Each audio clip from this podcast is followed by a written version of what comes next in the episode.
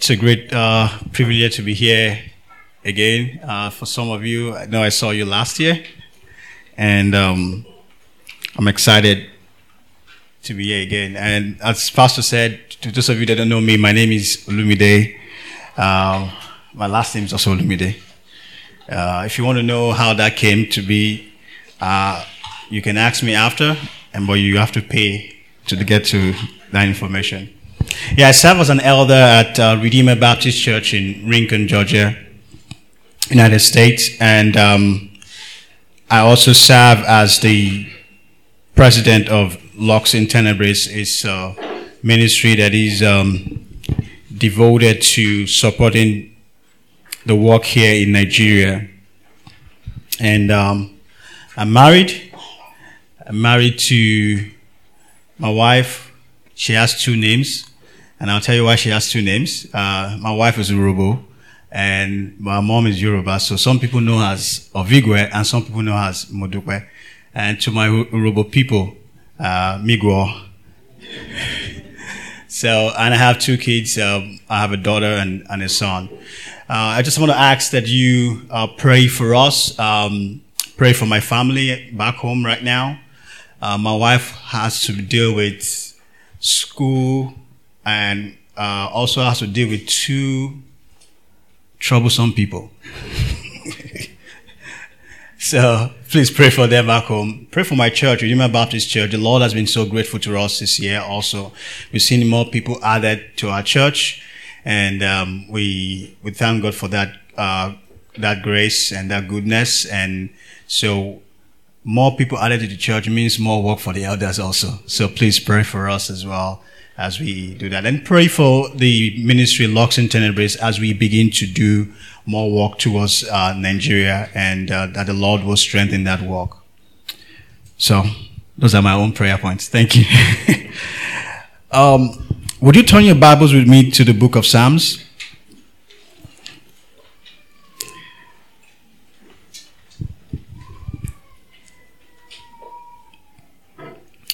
The book of Psalms. Um, we will examine uh, the first chapter this morning and, Lord willing, uh, the second chapter this evening. Uh, the title of the sermon is uh, the Psalms, celeb- the Psalms, the praise to the King of creation. Psalms, praise to the King of creation. Now, the Psalm is a very interesting book. It's a book that a lot of believers uh, uh, struggle with today, especially in applying it to our present day and situation. Um, for example, how do you apply the popular imprecatory Psalms where in, in the light of Jesus saying in Matthew 5 that you should love your enemies. And so people struggle with how do I pray that Psalm where David was praying uh, against his enemies. And, um, by the way, for those of us who don't know what imprecatory Psalms are, they are the Psalms in which David was asking God to uh, punish the wicked. Another challenge is that the Psalms has 150 chapters. And how do you read that, each of this book in light of the whole book itself? How do you make this connection? And one other thing is, is to us who are Nigerians, I don't know about you, growing up, I didn't grow up in a poetic family. I didn't grow up in a family or around a place where we're poetic. The Psalm is a poetic book. And for a culture that is not poetic, it's difficult to read the Psalms. And let's be sincere with ourselves it is difficult. I didn't grow up in around a poetic culture, so uh, reading the Psalms will be difficult because it, the literary genre of the book is poetic. So these challenges make some Christians today to choose to read the, ta- the Psalms sometimes or read what is appealing to them. That's why you have denominations that use the Psalms for different things. They have abused it and so much that they use it for uh, special prayers and for deliverance because they do not understand it. However, it is beyond that. And my desire today is that the Lord our God will help us and stir up our heart to love the Psalms as we love the scriptures that it will revive and in our hearts the desire to study and meditate on the Psalms day and night. Let us pray. O Lord, how great you are, Lord. From everlasting to everlasting, you're the same. You're the one and only God who rules and reigns over all. The one from whom all blessings flow. May your name be blessed and praised in our gathering today. We pray, Lord, that you will bless the preaching of the word in the hearts of your people. May the saints be encouraged and strengthened. May sinners tremble and be humbled by the glorious gospel of Christ. And may we all behold the beauty and the glory of the King of Kings from this text this morning. In Jesus' name. Amen. The psalm is about God's redemption. Written by God's covenant people to celebrate the Lord our God. As we see shortly, the book of Psalms points us back to Eden, where God rules over the affairs of his people. And also, he helps us to see that risen Christ. So this morning we'll look at Psalm 1. If you're there, let's read. It says, Blessed is the man who walks not in the counsel of the wicked, nor stands in the way of sinners, nor sits in the seats of scoffers, but his delight is in the law of the Lord, and on his law he meditates day and night. He is like a tree planted by streams of water that yields its fruit in its season, and his leaf does not wither. In all that he does, he prospers. The wicked are not so, but are like chaff that the wind drives away. Therefore, the wicked will not stand in, in judgment, nor sinners in the congregation of the righteous, for the Lord knows the way of the righteous, but the way of the wicked will perish. First, I would like to give us an overview of the book of Psalms. And uh, second, then we'll look at the Psalms, uh, look at this text this morning in the next 40 minutes. And um, first, I want to implore you to please, again, come back this evening, like Pastor said, and look at the concluding part. So, what is the overview of Psalms? What's the book of Psalms about? The book of Psalms, or what is called the book of praise, is a book of song of praise to God by his people. These songs are sung in public worship. Some of them are individual private worship uh, of people like David. So this is a hymn book of God's covenant people. So for us to better understand the book of Psalms, we must answer some questions. Number one, who is being praised? The Lord our God.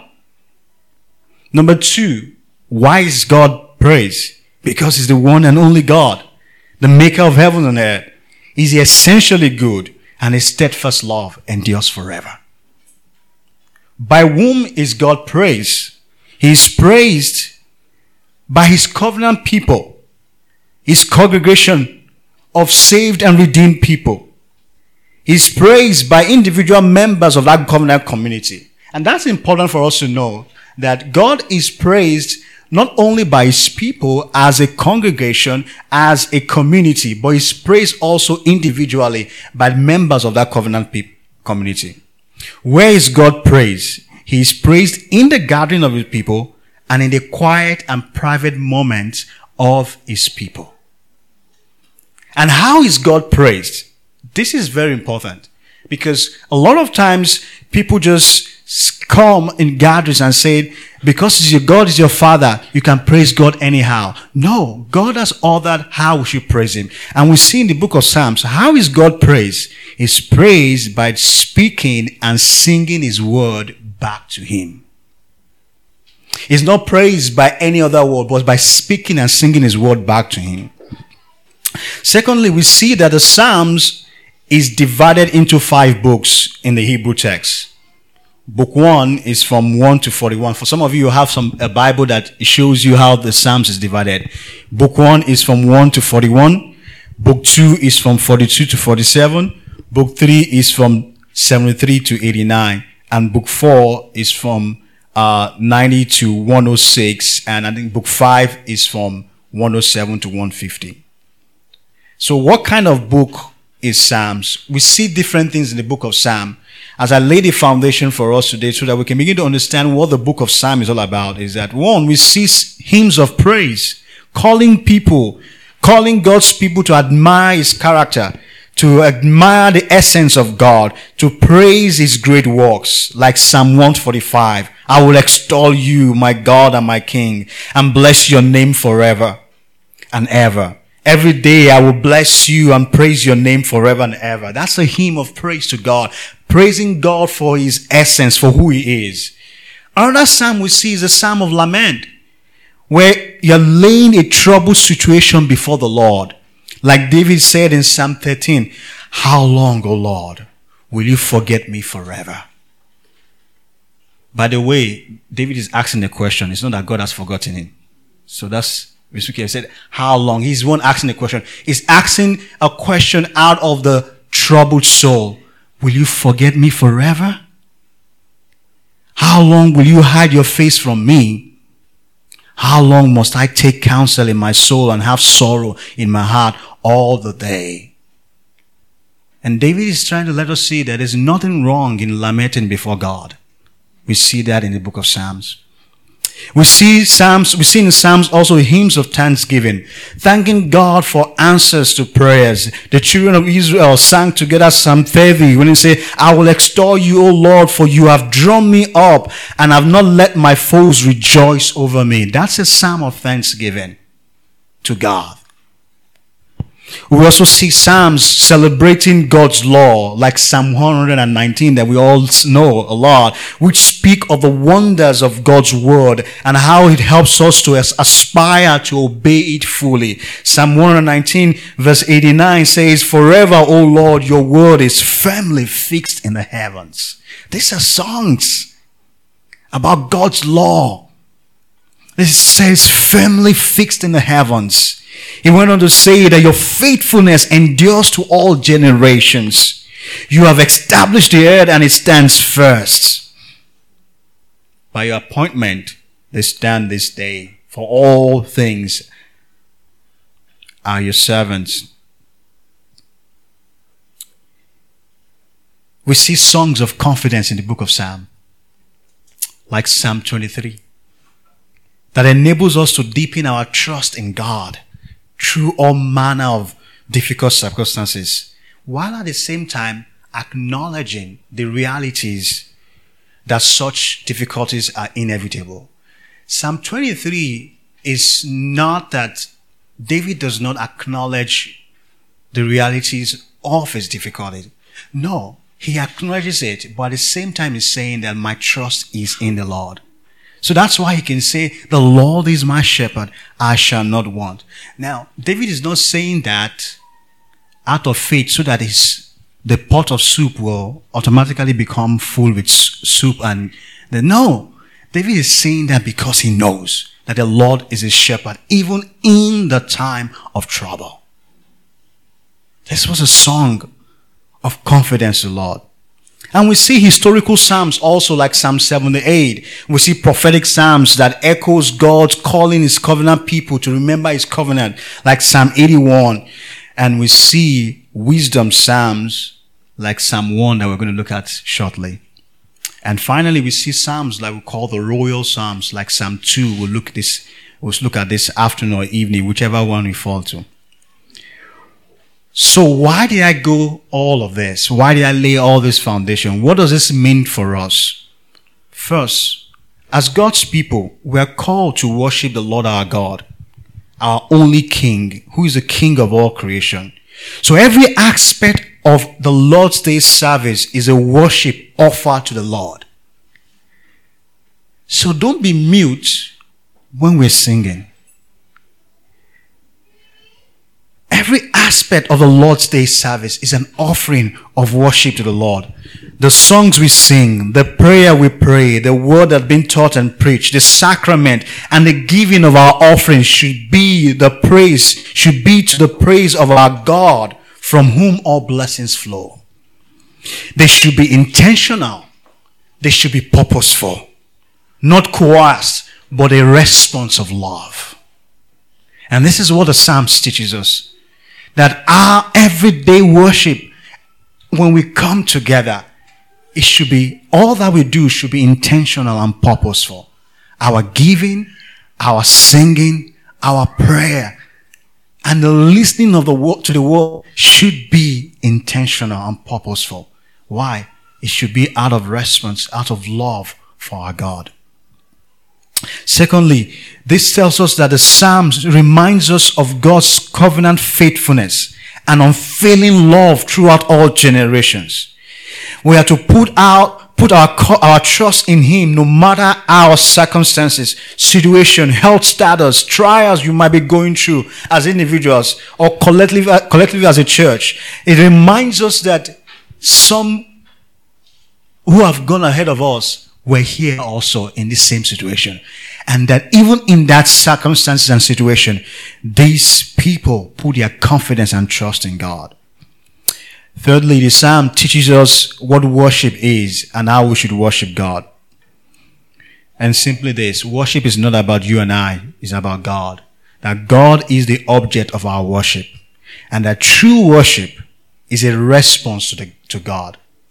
Now remember, I said true worship is a response to God. So that means that it wasn't you, that it was God that initiated that. He poured out his love to, to us. And our worship is a response to that love. Lastly, on this overview of the book of Psalm, there's one constant thing in the book of Psalm, Psalms that the writers keep drawing our attention to it is a sense of corporate communion with God. An awareness that we are in God's presence.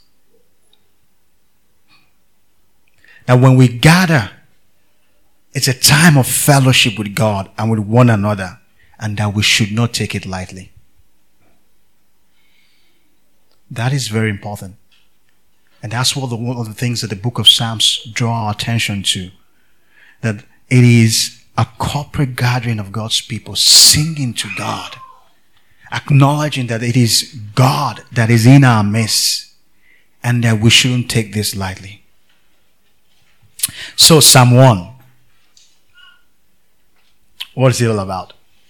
Psalm 1 can be divided into, by poetry, can be divided into three stanzas. Or you wonder, ah, what have I been doing since? No, I've been preaching actually, but I'm laying the foundation. and so bear with me, I'm struggling because I'm not used to holding my mic. so, three stanzas we see in Psalm 1, and that's three stanzas is going to be what we're going to base our points on. The first chapter of the book of Psalms considered as a wisdom psalm because it reflects on the themes that we see in the book of Proverbs. A cursory look at this chapter, you would think that the godly man or the way of the righteous is a focus here because it's being contrasted with a wicked man. But that's not really the case here. And why you see that Psalm 1 looks like what you've read in the book of Proverbs is because you see in the book of Proverbs there's a lot of, a lot of contrasting between godly, wicked, godly, wicked, foolish, wise. And that's what you see here being done in the book of Psalms as well, the Psalm 1. The psalmist is contrasting these two people. It is showing us the godly and the wicked, but it's helping us to see a bigger picture here. And the picture is this. It's a picture of our all-knowing and wise God. And that He alone is worthy to be praised. The focus is not the godly man. The focus is God, and I'm going to show us shortly. Psalm 1, verse 1 and 2 first. That's our first stanza we're going to consider. It said, Blessed is the man who walks not in the counsel of the wicked, nor stands in the way of sinners, nor sits in the seat of scoffers. But his delight is in the law of the Lord, and in, on his law he meditates day and night. So look at two men in this text. The first stanza shows us that the standard of righteousness, by contrasting what these two values are, he's showing us that standard. He said, what a godly person values against what a wicked person values. The first stanza of this chapter of Psalm begins with the word blessed, which being interpreted means full, filled with strength, truly happy. It describes one who lacks nothing because God has poured out his favor on him in a great measure.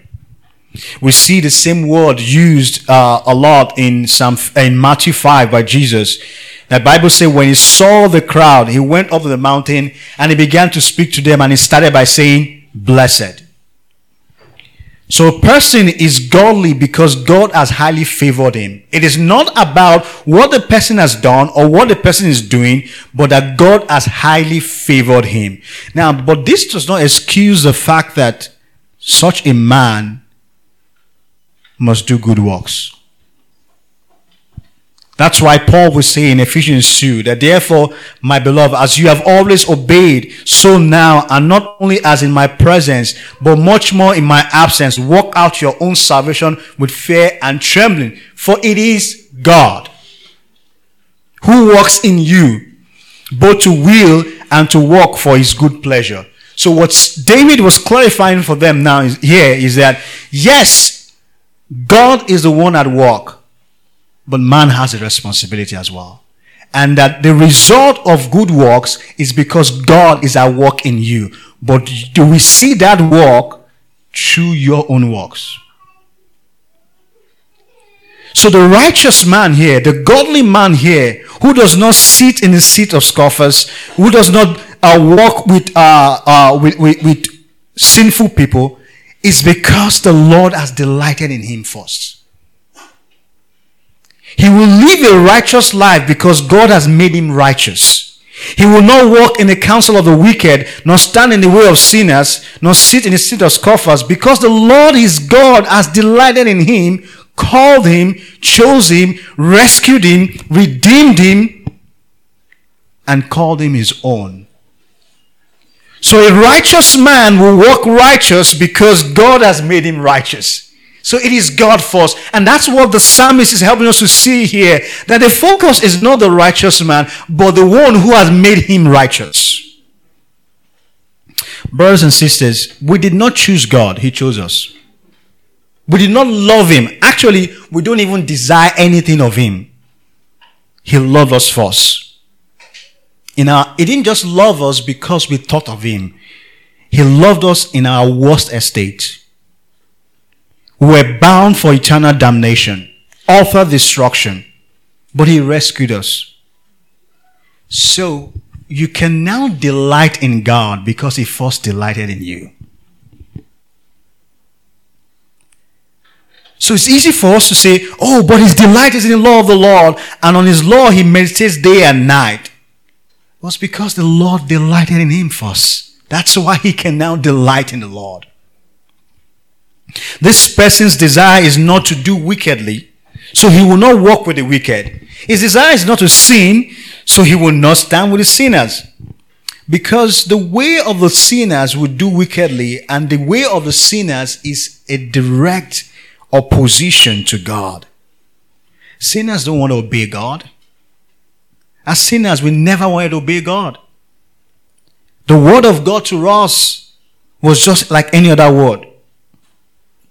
But to a godly person, the Word of God is the Word of God. But because the Lord has delighted in this godly person and made him righteous, his desires, his delight is now in the instruction of the Lord. So note how the psalmist started. He introduced us to a righteous man. Then he now tells us that this righteous man, this is what he values. He does not value sitting with the wicked, but his value is on the law of the Lord. And he said, on this law he meditates day and night. Now, look at that progression. He's able to do this because the Lord God has delighted in him. Your desire, uh, my desire to study God's word is not something that I wake up with because I heard something, I heard someone so s- describe God's words so powerfully and I said I want to re- I want to study God's word. It's because the Lord has delighted in me and he has called me and has put his spirit in me. That's why I now can delight in the law of God. This verse of the song bears similarity to what God commanded Joshua at his commissioning in Joshua chapter 1. Remember what God told Joshua when Moses passed away and the people of Israel were preparing to enter the promised land. It was right before them They must conquer the inhabitants of the land so that she can lead in them and also inherit the promise. But the question is, how will they inherit the promise? Will this truly happen? Because right before them is the land, and remember the report they brought before them that they were like what? Grasshoppers before what? Giants. And now they were at that brink now just to enter the land. They were waiting there what would you expect? It's just like what we just what we're seeing all over now. Israel at war, and this is Gaza here, the Gaza Strip there. What would you expect? That you're about to enter into your own land and the land that was promised to you, and now there are giants. The only way you can take it is what? By force. That's all you can do. You have to bind the strong man, or else you can't dwell there. So you have expected that God will send legion of angels and clear the people before them. Or God tell Joshua, hey, Joshua, go forward. The Levites, priests, go with him and carry the ark and do all of and speak praise to God, and all, that will that will happen. But look at what God told Joshua. Joshua, God told Joshua that yes, this is the army is which before you. Said in Joshua chapter 1, verse 5 to 8, God told Joshua that no man shall be able to stand before you all the days of your life.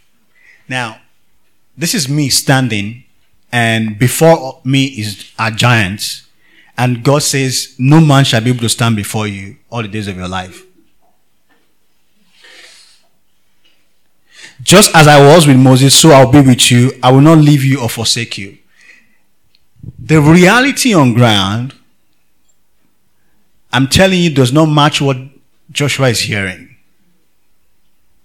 It doesn't. And God is saying, No man shall be able to stand before you. And God said, Be strong and courageous. It's like holding my son down and he's about to get an injection and told him, Be strong and courageous. No, he's not. he's looking at that injection and I'm telling him, Be strong and courageous. No, he's not going to be strong and courageous. God said again, only be strong and very courageous. Being careful to do according to all the law that Moses, my servant, commanded you. The, the land was before them. Giants in the land. And God said, all you need to do is just obey the law.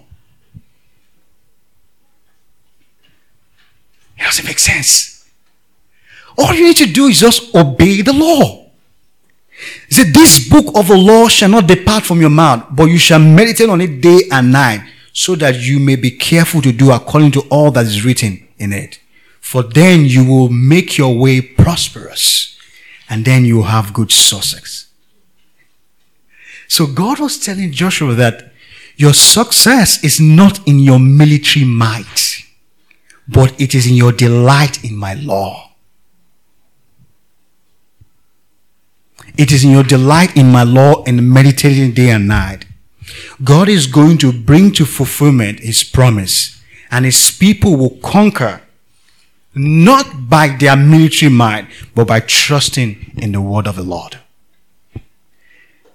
David in Psalm 1 was showing us that similarity with the children of Israel crossing, coming into the land, that the righteous man, his delight is in the law of the Lord, is able to stand firm because he delights in the law of the Lord. Yes, the reality is that things are not going well. The current state of affairs in this nation is troubling some. It is so much that it is overwhelming. For many, we are, you are at the crossroads. It is overwhelming to even think about it. But at this point, wisdom says, think on God's word day and night. Write it over your heart. Be consistent and purposeful about studying God's word. Let it be rooted in love. Say, by this you are able to live righteously. By this you are able not to walk in the counsel of the wicked. By this you are able not to stand in the way of sinners. The psalmist in Psalm 1, he's helping us to see that our all knowing and wise God is greater than what we think we, what we can imagine. That for us, sometimes we think the way out is military might. Sometimes we think the way out is go get a degree. There's nothing wrong getting a degree. Sometimes we think the way out is we have to put together something that is beyond natural. But wisdom says, delight in the law of the Lord. Trust in the Lord. Trust in His word. Who would have known or who would have imagined that a capital punishment, a disgraceful killing of someone, the crucifixion, will be what would disarm and bring an open shame to the enemy. And that same capital punishment will bring deliverance to God's people. The wisdom of God is not of man, is not like man. And so, delighting in God's law is not a punishment. But delighting in God's law is the wisdom of God. And we see in the next stanza now what that wisdom produces. The psalmist went again from contrasting the values of the righteous and the wicked. He now contrasts also the prosperity and the fruitfulness of the godly person and the barrenness of a wicked person. Now, he said, This is what the righteous man values, this is what the wicked values. The righteous man will value God's word, but the wicked does not.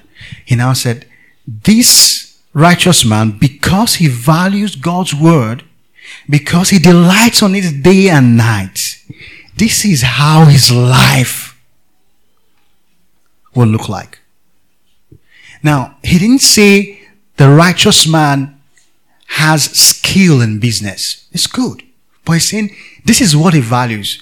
Now, because his delight is in law of the Lord, this is how his life is going to look like. Now, look at that description there in verse 3.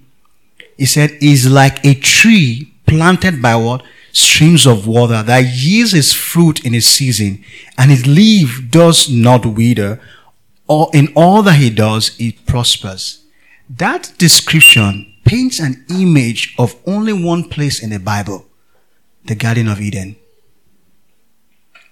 He's saying that the righteous man, the psalmist singing this song is saying that the righteous man, because he delights in the law of the Lord, this is how his life is going to be like. He's going to be like Adam in the garden. Genesis 2.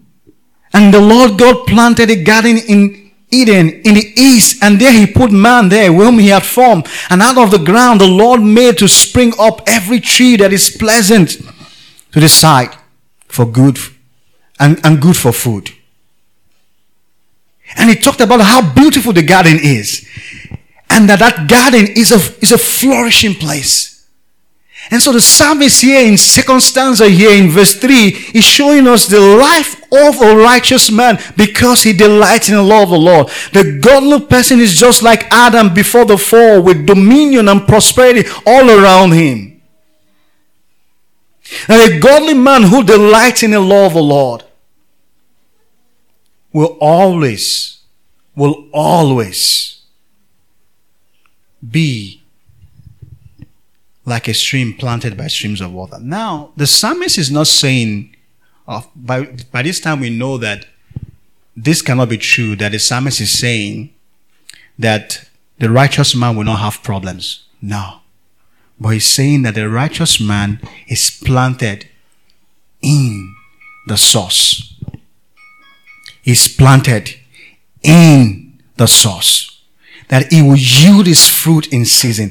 Its leaf does not wither. He will go through troubles. He will go through problems. He will experience the same thing that the wicked will experience. The rain will fall on him. He will be beaten by the sun. He will experience all of the things that they experience. He will be sick. Sometimes he will have to be laid in the hospital for days or weeks or months. The righteous will experience all of this. But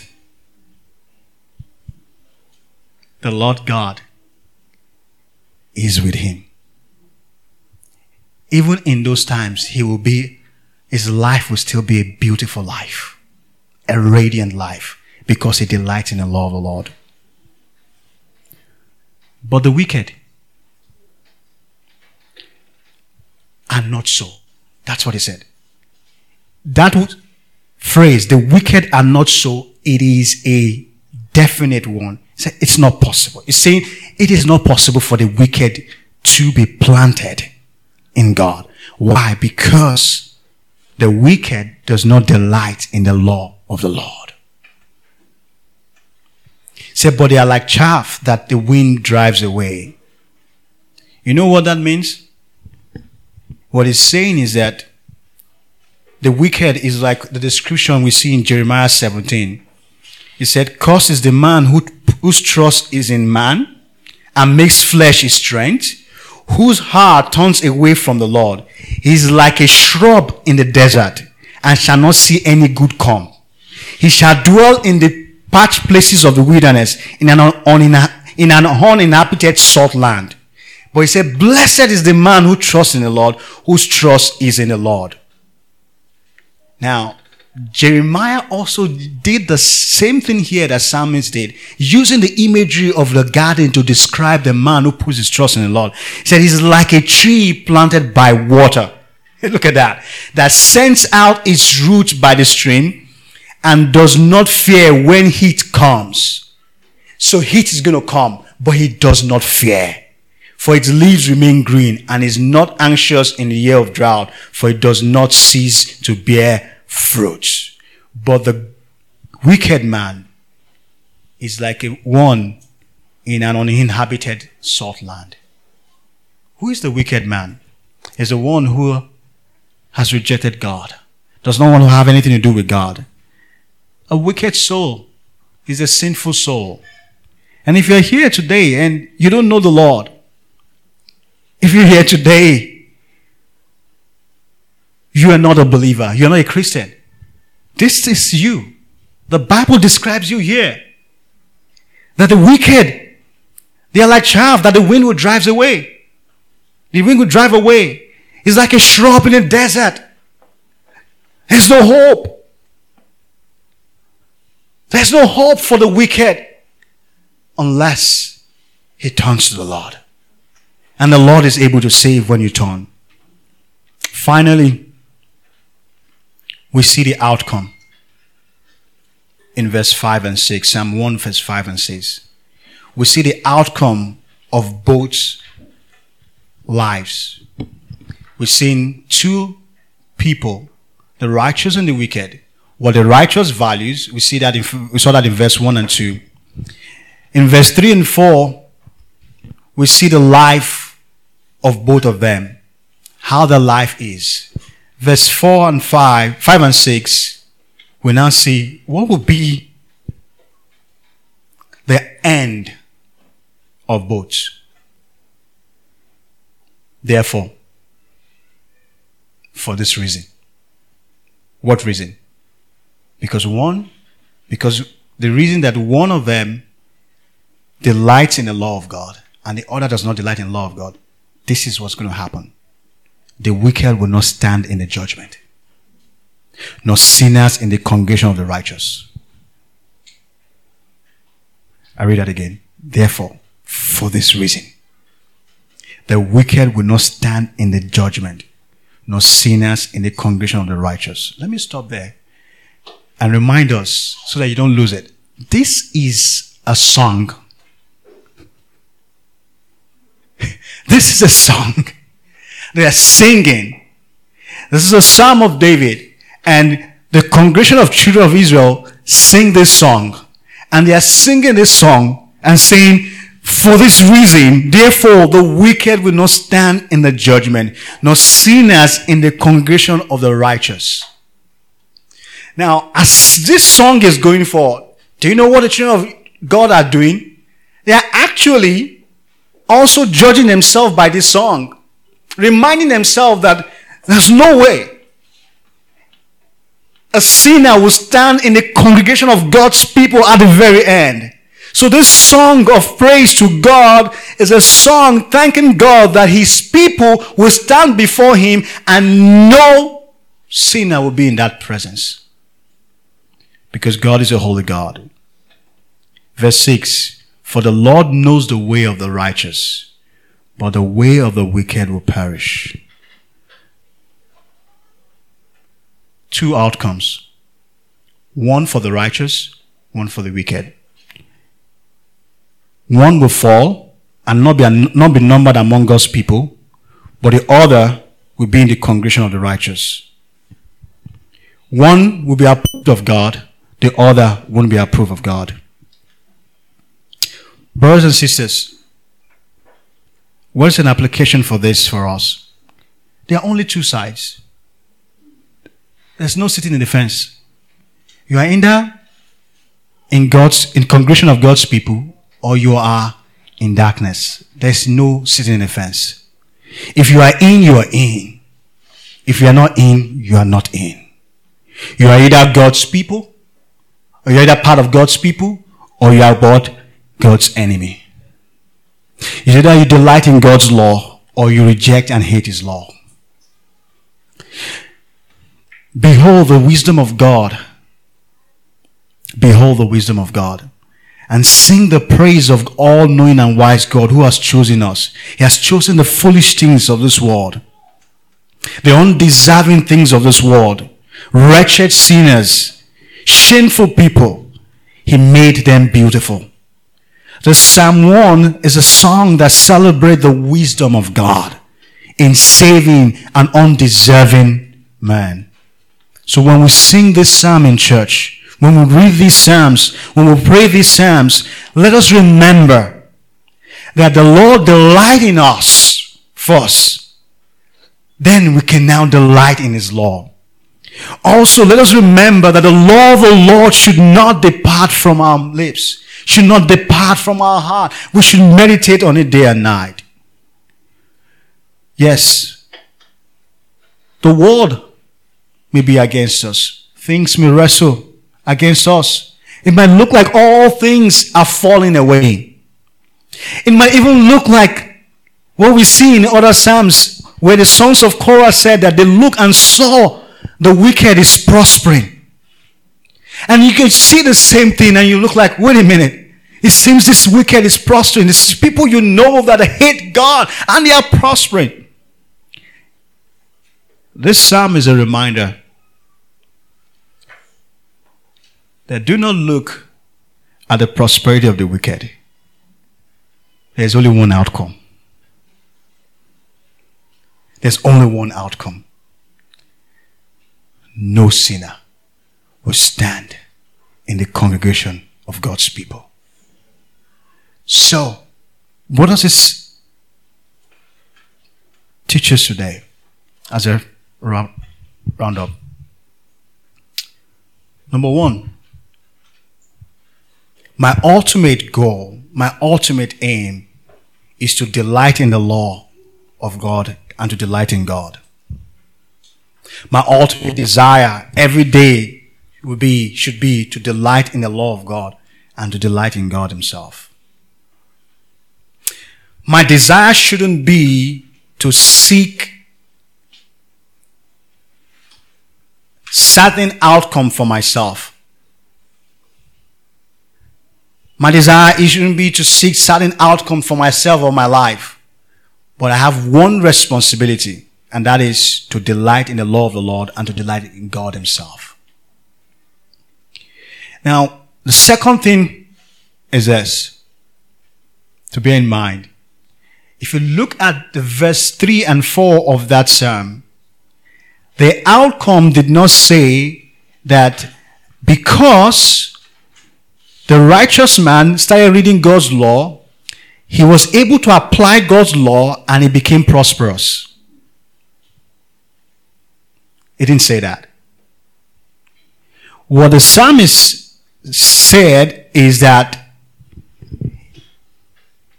verse 3 and 4, it reads out this way that because he is like what? A tree. It didn't say because he did that. It said, but he is like a tree. Planted who planted the tree? God. And so what the psalmist is reminding us to reminding us today is this is that when we trust in the Lord, when we delight in his law, the Lord will plant us. The Lord will establish us. But if you do not trust the Lord, if you do not delight in his law, if you hear and you're not you don't have anything to do with the Lord, He will not plant you. You'll be blown away like the shaft. But today, there is that grace, there is that opportunity for you to turn around. For believers who are struggling, give yourself to God's word and His law. And if you're here, you're not a Christian, turn. Turn around today. The Lord is able to save, more than able to save. He's calling you to turn away from your sinful way. Don't be like the wicked, for the wicked will not dwell in the congregation of the righteous, but the righteous will be planted forever and be established forever.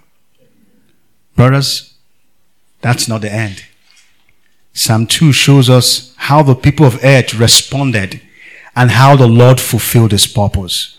So I invite you to come back in the afternoon or the evening for the concluding part. Let us pray. Lord, how great you are, Lord. There's none like you. Who would have thought that by dwelling on your word, we will have victory? But Lord, you have shown us that you are the all knowing and all wise God.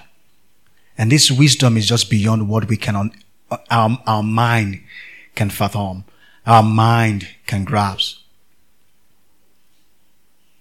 Lord, we ask today that you help us. Help us to give ourselves to your law, to your word, that we'll meditate on it day and night. That we will be purposeful and intentional about the meditation of your word, to meditate on your law. Lord, may we see the wisdom in this. May our foolish mind see the wisdom in this. And may we rejoice in your law day and night. In Jesus' name.